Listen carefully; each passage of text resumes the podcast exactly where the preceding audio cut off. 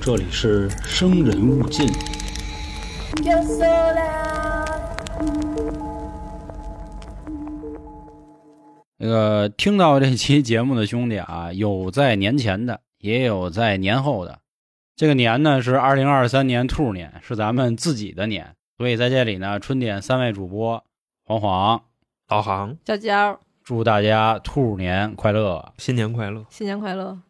不应该是春节快乐吗？就一样，啊，一样啊。嗯行，那这里是由春点为大家生人勿近，我就不再介绍我是谁了，好吧？啊？我也不说我是谁了啊，然后就你是不是别也说他，他也别说他是谁了。说那么多废话干啊嘛？好的，好的，好的。那个又到了咱们捕风捉影、悬案推理的时间了，这是老航的主场，还是再简单大家介绍一下，他一直是本台杀人放火讲解员。今天呢，给大家准备了一个啊，不也不是今天啊，就是这个系列，他准备一个悬案，然后现场讲给大家，我们一起去分析。还是那话，娱乐主播在不侮辱受害者以及不站在这个犯罪者的立场上啊，咱们尽量的让他简单轻松一些。好的吧，好的行，那嗯下面这个麦克风交给航哥，进入咱们兔年第一案。这个案子啊，也算是怎么说呢，就比较敏感。为啥呀？啊，三哥他的是啊，哎，真是啊你，看你一猜你就能猜出来，我也不知道为什么。就是之前咱们说过三哥他们那边的案子，这三哥就是刨饼刨饼，呃飞饼，飞饼是吧也不知道这个飞饼他们那儿就跟咱们这儿的关系到底是发生了是一是个是是什么事儿啊？就是已经成敏感词了，这个国家啊，你明白那意就思是吗？很多人点说想说这系列，不是不说，说不了，啊那，还说飞饼嘛，我不是非得较劲， 他死人了嘛，对吧？你可以不提是哪儿，咱们这边听的主要是故事，嗯听的不是说非得就是喝点恒河水，倒不至于那意思啊。那今天给大家带来的这个案子，看标题应该也都看见了，就是我还没看见。 这个印度一家十一人集体死亡事件。这个呢，也是离咱们的时间比较近。这件事儿发生的时间是二零一八年。我打个岔，嗯，十一个人都是他们一家吧？对啊，生了几个呀？就九啊个。他是这样 啊，就是十一个人，有一个是祖辈，哦然后儿女呢是三个，三个儿女分别还有孩子，四世同堂祖孙三代。你听着，我再说一遍啊，啊，老太太嗯，一人儿，然后呢，哦老太太哦有三个儿女，啊知道吧？儿女还有儿女啊，一共他们家是十一个人。那首先呢，就说啊，这案子它有什么看点呢？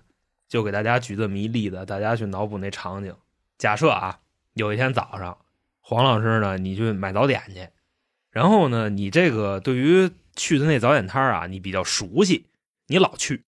但是今天呢，你去，你发现哎，都已经六七点钟了，没开门儿。没出摊儿对，但是呢，你仔细又一看啊，这个门没锁，就是他们家那小门脸儿。嗯，你呢也非常执着，知道吧？就是我那意就思，问问呗我就得吃这家儿，我吃别的不行，就是什么底蕴，就底蕴。嗯不是有的时候就那是样，是家门我知道口就属他们家是唯一你你不就是吗？就牛肚丝只吃那家儿的啊，，对，啊，对对对。事儿逼人然后这会儿啊， 对对，这会儿可能有几个事儿逼啊，站门口儿嘣儿嘣儿拍门，拍门以后这门滋妞儿就开了。啊，那我就进去了，是你一进去，眼前的场景什么样呢？嗯这屋啊，就是他那个大厅里边啊，挂着一堆人上吊，知道吗？都跟那儿挂这着，十一口是那早点摊儿他们家的，对哦，就是哎卖不早是点。他们家早点摊儿那个外边门都什么封闭的，都不是玻璃的，是吗？对，就是那木的门，哦就你可以理解为你看过那古装剧小平房上板儿那种那种模式，知道八吧？年还上班呢，飞泡饼 沫啊，对对哦，差点对说吧三哥了，飞饼啊，就这件事儿，在当年的这个飞饼国、恒河国，它是真实发生的。嗯，也被奈飞拍成了纪录片儿。我哦看就是奈飞的那个，反正至今也没人能说明白，就他们家这十一个人到底是怎么死的。那就等咱说明白吧， 那 啊，对，那咱们看，咱看能不能把这个给他盖棺定论啊？时间呢是一个特别牛逼的日子，就这件事儿发生的时间，二零一八年的七月一号，地点呢是飞饼的那个地方啊，叫新德里布拉里镇。嗯就说一嘴就得了啊。那这期案件的主题呢，就是发生的这家人是一家卖牛奶的，他们家姓拉利特家族，就老拉家。说当时啊，不是，就我不是乐卖牛奶这个行业不好啊，啊不不是这意思。就是那是没，我想起联系起刚哦才早点的事儿嗯哦，人卖奶的也是卖早点，可能就是早上吃的比较单调。说那就刚才那个场景，早上起来有好多邻居上他们家买牛奶去。奇怪的是呢，他们家这店今天没开门。你按理说呢，就像这种卖牛奶的，啊，一般情况下五点多就应该是开门了。嗯，像咱们四点多都 有，对对对，小奶三点箱儿钟哗嗯，就给呃你，放是那蹬自行车给你送的，很有时辛苦候他们啊是嗯早上起来你还偷，你 你你偷别人家的 啊，你吧，开人家那套哦个路了 还偷我偷我偷我，光明奶箱那是个，小时候拿我们家对门酸奶，你知道，喝完嗯把瓶毁了就那个意思。还有的就你像早点摊儿这种，对吧？按理说其实夜里两三点出摊儿，它也很正常。是啊嗯那有的邻居呢，就像你们二位一样，看他们家没开门，非常执着，嗯，知道吧？跟这儿死等，因为当时人也没敲门，可能那会儿五点左右嘛，当当当当当当到七八点，然后就真受不了了， 等你妈俩小时就差不多这意思啊。干嘛呀？很严肃，严肃，严肃哎还。是不饿，是是是，真的。直接就上卖奶的这个老拉家他们家去敲门，噔噔噔敲了几下，滋妞，这门开了。那几个买奶的呢，一看没锁门，直接就进去了。只不过啊，到了屋里头，就我刚才说那个场景，你看一眼能记一辈子。嗯，这间屋里头就是那小饭馆门脸房，进去之后，哎，掉了一堆人。说这些人掉在哪儿呢？就是他们那个房顶子上啊，有那个天窗，然后天窗有护栏儿，哦他们就吊在那个天窗，就跟那护栏似的那个东西，就像一个人同时，十个人， 10个人现在啊10是对个。但是现在这个看见这一幕的人也没数这屋里是多少个，就看见那儿都挂上了，你明白密那意密思？麻麻的，对，然后唰，这一帮人全跑出去了。而且呢，就说啊，这屋里的人啊，就刚才挂着的有男有女，也有孩子。当时那个脸是什么样呢？一眼看过去啊，舌头是往外吐着的，嗯，脸是紫的，这个咱们说过嘛，就是嗯上吊的这个样子。是是是，然后我之前也看过我的邻居发生过这样的惨事嘛，嗯哎呦，对你当时看那是影子、啊，是？吧？一晃，就我下楼嘛，正好是，然后看见的。赶上人踢凳了啊！大 哥， 那我就不说上去过来救人一下，啊我是看人警察正好进屋，哦哦，好的好的好的，真真厉害真厉害，别骂街别骂街。然后还说这些上吊的人眼睛也都蒙着呢，手和脚被捆。那当时这几个买奶的一看这个，对吧？直接就跑了嘛，跑出去了，跑哪儿去了呢？跑到了当地的警察局。嗯说那个他们那边啊，就刚才我说的这个地方啊，是一个挺小的镇子。所谓的这个警察局呢，就像咱们这边就是哪儿哪儿的警务工作站一样，嗯，所以没打电话，人家就颠儿着就去了。那到了警局之后呢，见着人警长，把事儿一说，警长开始不信，那意思什么呢？警长认识他们这一家人，嗯觉得他们家人没什么问题，说怎么还能干这事儿呢？是说你是不是啊跟我扯淡呢？而且一下十个谁信，对啊，对吧？然后那边那几个人就据理力争，说真的，我们都看见了。说警长，您相信我们，咱就去一趟。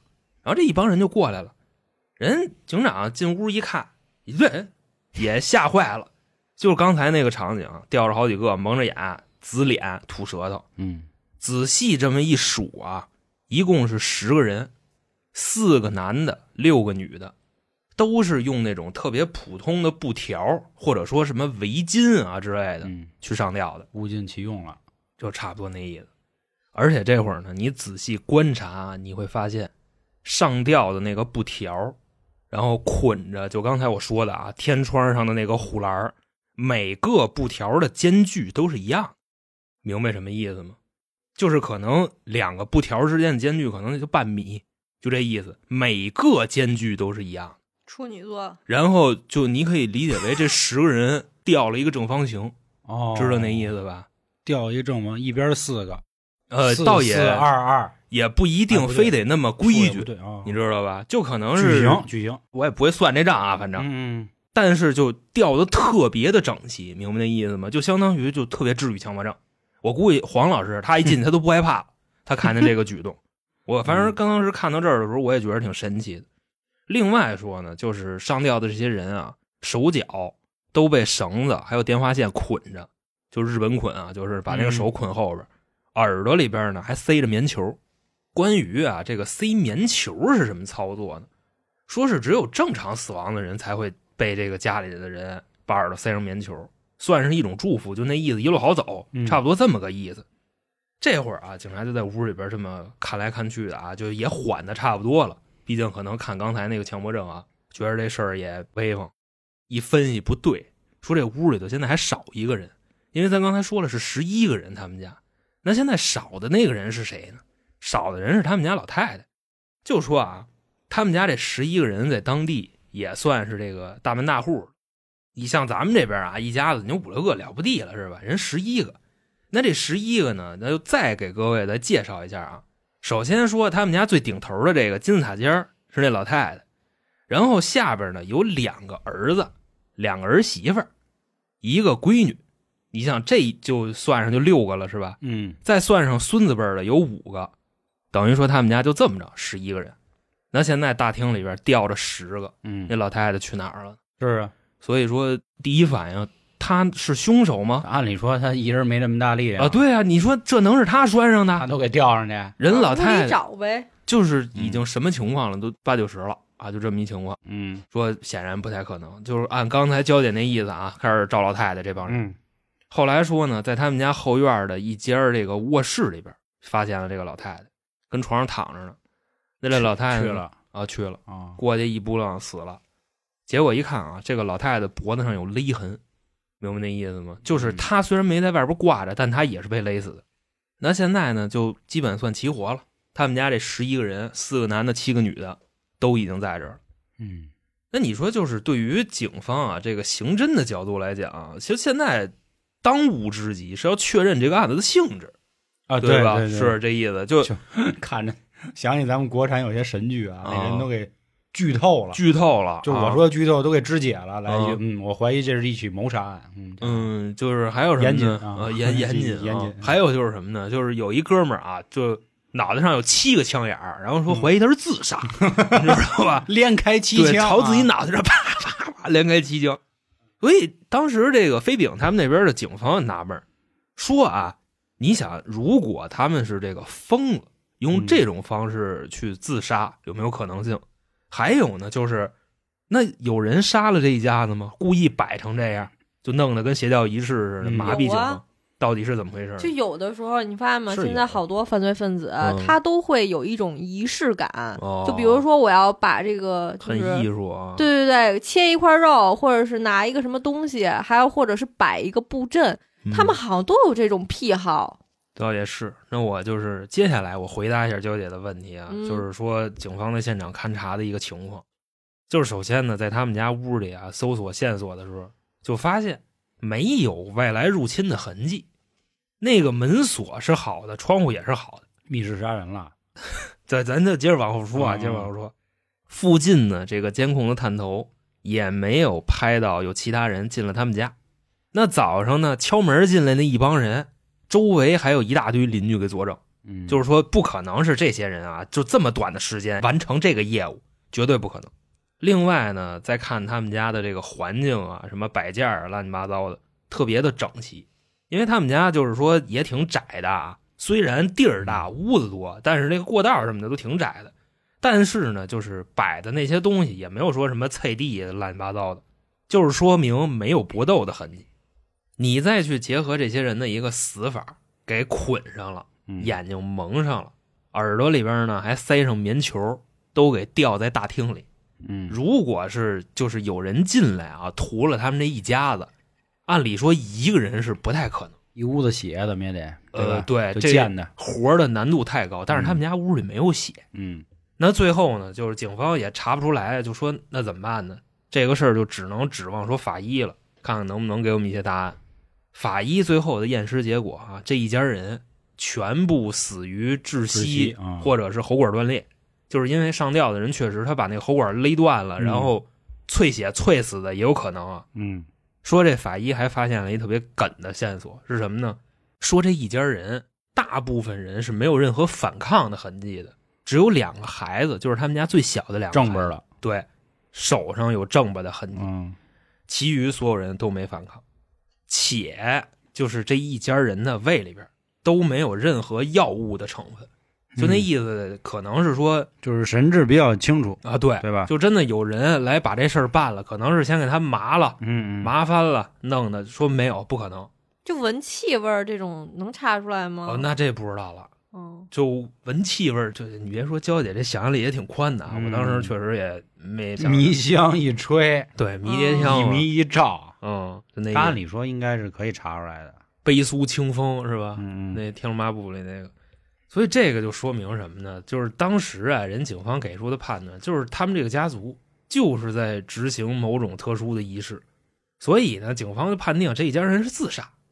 那由于就这个事儿，当时啊，在飞饼他们国家已经都炸锅了，有消息的媒体呢，第一时间就把这个调查结果给公布了，发新闻了。那意思说，哎，十一家儿他们家这口儿啊，全部都是自杀。但是呢，就看了这个消息的听众也好啊，观众也好，新闻的群众也好，还是这家人的邻居，对这个结果都不认可。嗯为啥呢？就是主要啊，我找着他们两点，就是当时说，首先一个有消息的人，嗯就因为说他们那边人都相对来说比较迷信啊，这哥们儿发现什么了呢？发现他们家房子不对劲，哪儿不对呢？就是说他们家那房子啊，那个通风管道有点毛病。就通风管道大家都知道是什么东西吧？就有可能你们家厨房上有一通风管道，然后串外边去，嗯，对吧？排烟的那种烟道烟道，对。说他们家这个房子啊，通风管道，别人家那管儿差不多稍微大点儿的四五根儿了不地了，嗯，他们家十一根儿。十一个人，十一个人，十一根通风管道，而且这十一根通风管道基本都集中在一个地方。哦就你看他们家那墙上啊，那通风管道穿出去，然后在外边还拉了个就四五厘米，就你看你能急了，你知道吗？就跟那个身上长小斑点儿似的那么一情况。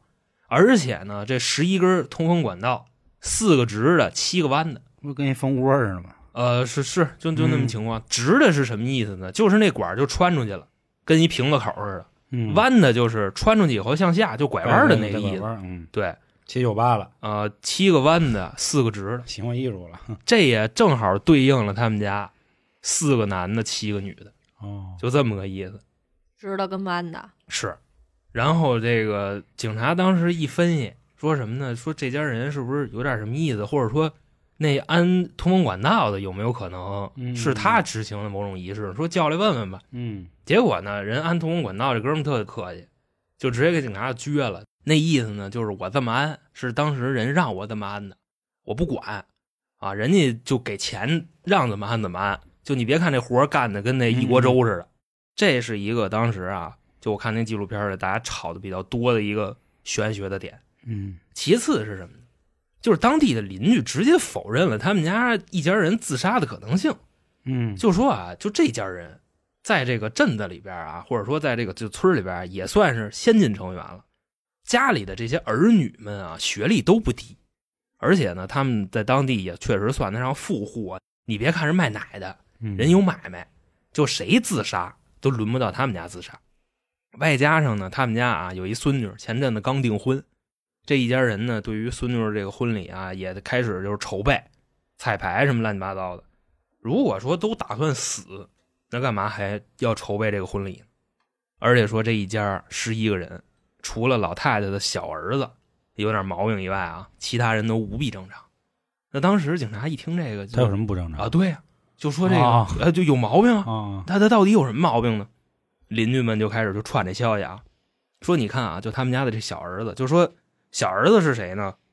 呃，老太太膝下有三个儿女，大姐、大弟、小弟，小弟就那小儿子啊，嗯，，这么说说这小儿子呢，小时候出过车祸，后来被人打过，给脑子打坏有什么关系吗？出过车祸，被人打过，就是一出车祸生平履历，生平啊履历对嗯然后又被人打过，可能就这两回，脑子给弄坏了，丧失了语言能力，但是呢，智商并没有问题，就是你跟他说什么他听得懂，然后呢，就是他回复不了你。后来呢，到了两千零七年，他们家的最高领导，也就是家里那老头那个儿哦，老爷子嗯去世了，然后家里的最高话语权从那个老爷子变成了不会说话的小儿子。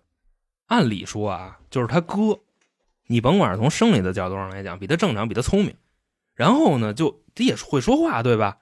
就不知道为什么他们家后来就是这个小儿子说了算。那你说这个信息能不能成为这案件的突破口呢？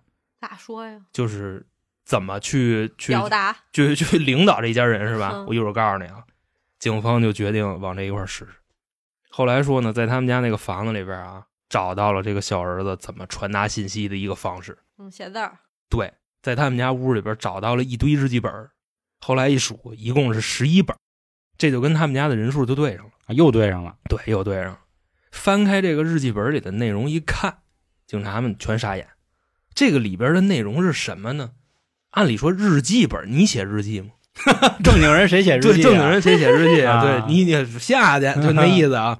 这些日记本里的内容不是一个人写的，哦，因为有十一本，按理说配套一人一本，啊，但这里边都不是一个人，有来言有去嗯语，他不是一个人，对他不是一个人。就好比说啊，老黄现在你开始写日记了啊，嗯，正常人写日记啊，嗯写心里话，是写心里话 啊，心里话能写日记里。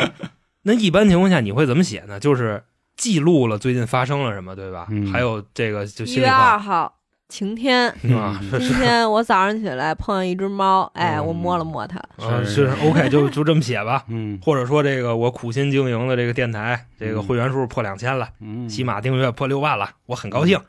但是你写在这条的下边有回复，嗯真牛逼，对，啊 写的就是黄瑶真鸟呗啊，继续努力。然后你又写一个好的，知道吗？嗯我一定好好努力，我一定不辜负您。那字体也不一样，对，不一样，明白这是什么意思吗？那就不是日记本呗，就是对话本呗。对，就是对话本。不不，还有一种可能，我觉得啊，就是人格分裂，就人格分裂也能滋生出你有两种字体，哦两种那什么哦啊，那关于就是警方为什么把这个东西叫日记本呢？因为在这个本儿里边有很多上面写着日记本是吧？哦，一个是上面写着日记本，还有一个就是很多家里人的这种忏悔，就是我怎么操蛋，我干过什么不要脸的事儿，儿就都写在这里边儿。或者说今天我产生了什么邪恶的想法，我啊我要该信佛嘛，那佛不应该自己上庙里磕 去吗？关键是他们真的把心里话写在日记里，啊，你明白吧？下去，哦然后你看啊，这个有来言有去语，在日记本里的对话啊，那十一本日记分别啊，肯定都有自己的笔记，对吧？那对话的那个人笔记是谁呢？就是他们家那个掌门人，就那小儿子，小儿子叫拉利特啊。而且这个拉利特啊，就好比说在写日记的时候，你写完了是吧？下边的回复是用之前家里的老父亲的口吻在写，嗯明白那意思吧？所以当时这个东西一找出来，警方那边就明白了，说为什么小时候这个被打坏脑子的小儿子能成为他们家的这个领导人，因为上身了，从这个撞这儿了，就从日记里的内容去判断，这小儿子他是用这种方式告诉家里人，现在我是你爸爸，对我不是我，我是你爸爸， 他是父亲回魂了。嗯嗯啊，就说之前啊，这个老头子在他们家里头啊有一什么地位呢？绝对就是说一不二，知道吧放一屁能给你崩一跟头，就那么一情况。而且呢，就在非丙这个国家啊，男尊女卑，长幼有别，就这种东西比咱们执行的更威风，知道吗？这甚至说在咱们看来已经就属于糟粕了，嗯是吧？而且呢，就他们家能有这份家业，也完全是家里那老父亲一手打拼出来的。最早就是最清贫的阶级，后来呢，在这边开了个牛奶店，买卖越做越好。说这一切都归功于他们家老父亲，那破案了，之所以那么有话语权。所以这个日记本里的内容啊，大多都是什么呢？大多都是小儿子写出来勒令的口吻。嗯，那意思呢，就是哎，你们都怎么怎么着，必须尊敬我，就类似于这种话。而且呢，这些日记里边啊，所有自杀的过程也都是被记载的，说的就是什么呢？就是这次集体自杀啊，不是真的死亡，就死一下子，然后呢就会哦复活，啊，活过来之后呢，这个身强体壮、聪明智慧，且嗯百毒不侵。是啊，这不是破案了吗？但是所有的民众嗯，都不认，你明白那个意思吗？就是他们都不觉哦他得们这不个信上身他们了。不信，就是这么个意思。其实说白了，这那个字跟体就是你看十一本儿字体都是一样的，最后一句话跟其实第一句是一样的，对吗？哪个最后一句话？就是最后一句说说那个这个自杀是假的，到时候你们可能会复活。对对这个字体跟之前写的那些都是一样的。嗯，哦，就是确实是这个小儿子他写的，嗯，你明白吧？就这么一个情况，就只不过说这个结果公布出来了，大家就都不信。而且你想啊，就是这个事儿能够吵到今天这种地步，它里边涉及了什么呢？一个是大家不信这个是集体自杀，嗯还有一个呢，它里边牵扯了这种玄学的东西。嗯，再或者呢，就是这个小儿子，他由于自己啊，就是什么失语啊、乱七八糟的，或者说家里压迫他，他可能就是假想了这一切，然后他把他们一家人弄死了，这也有可能。嗯我个人比较偏向于这个小儿子就是在装疯卖傻，嗯他在演他们一家人，然后把他们一家人都弄死了。嗯，我个人比较倾向这个，不不知道二位有什么对这案子的看法？我觉得韩哥说的差不多嘛，就小儿子有可能是在怎么说呢？正常的时候找了个女朋友，家里非要不同意，后来谁知道遇到事儿了，叭一下脑子也不太好使了，哎，脑子正常哈，就是也没法说话了。最后未婚妻确实是给他抛弃了，他就产生一种怨恨，觉得这个是父母导致我现在这个样子的。后来呢，父亲死了，嗯，我觉得可能小儿子跟父亲的关系一定是很好的，所以他能用父亲的口吻去命令他们干一些什么事情。然后呢，他们也真的就是当真了，因为毕竟嗯确实跟以前的老头儿说的话一模一样，也确实是这种行为啊，表示认可。他就一直在洗他们家全家，然后洗透了，他觉得嗯，到时候了，他开始就是说那个日记本写的那种，其实这个不是真死，这是假死。然后呢，就顺带的意思就是是就是爷爷想你们了，然后希望你们跟着一块儿去。你想啊，就是为什么小孩儿挣扎，其他人不扎？小孩儿他不懂这些，对吧？他是觉得是我现在开心，我快乐，我为什么要去死呢？但是就是家里人可能根深蒂固，觉得老头子说什么那就是什么，我们就一定要服从他，所以导致就是全家死亡。我觉嗯得可能就是先老太太跟小儿子一起去把家里所有人弄死，然后老太太再死，小儿子最后一个死。关键是他这里边有一个是问题是什么呢？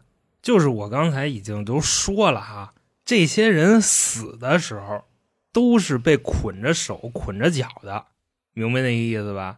然后呢，他们家唯一没有再上吊的是那个老太太，老太太也是被人勒死的，明白这个意思吗？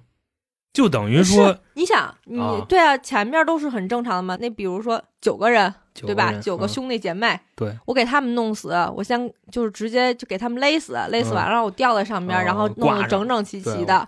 然后我跟你说，妈，该你了，我到时候收拾一下。他就直接给他妈勒死了，然后嗯躺平、躺好。然后小儿子呢，就最后一个，因为他得让他们信你们得复活，所以你们得先死，我最后一个。哦然后他再把自己的手脚给捆起来，然后再上吊，姐就弄好这个位置，姐，你刚才说的这个事儿啊，不太可能是吗？不，是，我觉得最后一步啊，就是他前面他怎么弄死这些人都 OK，嗯，知道吧？因为他也是一男人，他也这个有这方面力量啊。但是最后他也是上吊死的。对如，果说我就是想就哦哎与时，俱进，就是先给自己捆好了，都挂好了，然后那个就是给自己什么脖子系上，往上一挂，然后叭，这会儿再踢凳子。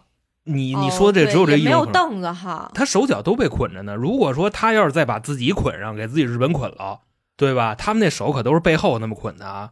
就是他如果是自己给自己日本捆的话，首先就是确实得有手艺，其次呢，他还得站凳子上捆，因为他也是吊死的。哦，所以说这个案子可能里边还会有第十二个人，就这么一情况，就可能是他联合了确实别人，然后把这件事儿干的。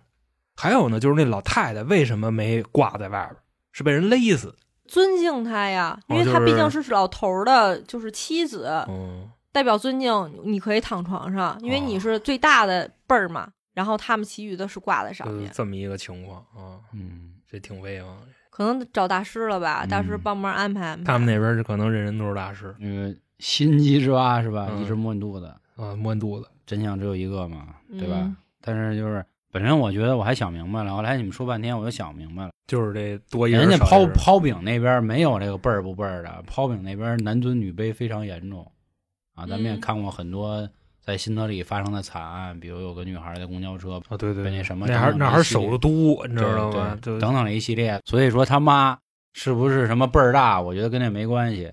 我可能更多倾向于就是撞客了，因为这不之前讲过咱们台湾省高雄一家六口那个撞邪事件那个事儿嘛，嗯，然后也是咱看的那个什么电影来的叫《咒》啊，这个湖北啊，咒的原型，哦咒咒的原型嘛，他也是就是让人给洗了，然后让人洗了之后觉得 洗透了是吧？他们这一家六口，每一个人，他玉皇大帝，他济公，他哪吒三太子，就谁哦，都都信的都不一样，是吧？对对，就每一哦人都上身嘛，然后自己吃屎喝尿什么的。我更多信那个，我觉得有可能是小时候的校园霸凌，然后脑震荡等等，唤醒了他的不止第二个人格，甚至有第三个、第四个。咱之前也看过好多类似的这样的电影，什么《致命 ID》这种。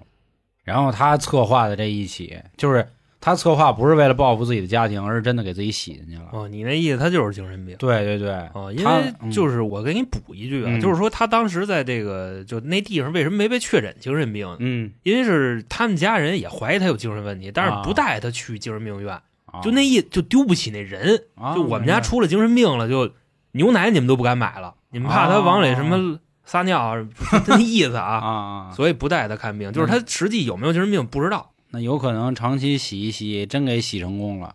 从他没有挣扎来看，我觉得有可能跟这有关系。嗯然后他又说了，咱们这次自杀是吧？怎么着的？咱们就是一次新生，有可能啊，我认为是他先把他妈勒死了，然后他们十个人呢就跟人体蜈蚣一样，嗯，就是串好了，你给前一个人绑，然后互相对着绑，就给绑好了。最后一个也是手对对被绑后边儿，他们转成一圈绑，不就每个人都能给前一那个人绑？怎么上去啊？大哥，他不是在有一天窗吗？你你先我先拦你一句，啊，哦，从天上往下跳，对，我那个什么啊啊，他们手都捆后边儿，啊，然后就是背对背捆嘛，他们是。你甭管，就是转成一圈儿，肯定是能给上一个人捆啊啊，对，背对背也行 啊，一样嘛。啊我我觉真得惊了，嗯我真啊，我是这么觉得，你因做人为能你也琢磨看过不少那个邪教仪式这种嘛，最后所有的人都从天窗里一个一个往下跳啊，是，而且唰唰唰我再说一个什么事嗯儿，就是说，就算是啊，他们都是上吊死的，那个布条也是提前捆好的，为嗯什么呢？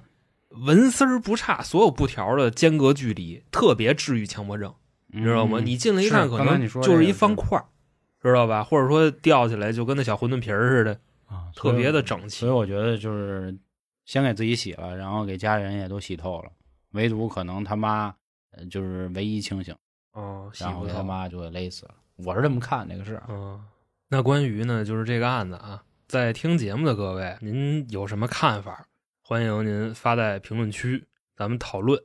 另外呢，就是如果啊，您还知道什么特别威风的这种未解之谜啊、牛逼事儿啊、诡案啊、诡异的鬼啊，也欢迎您跟我说，然后到时候我去挑看能不能讲。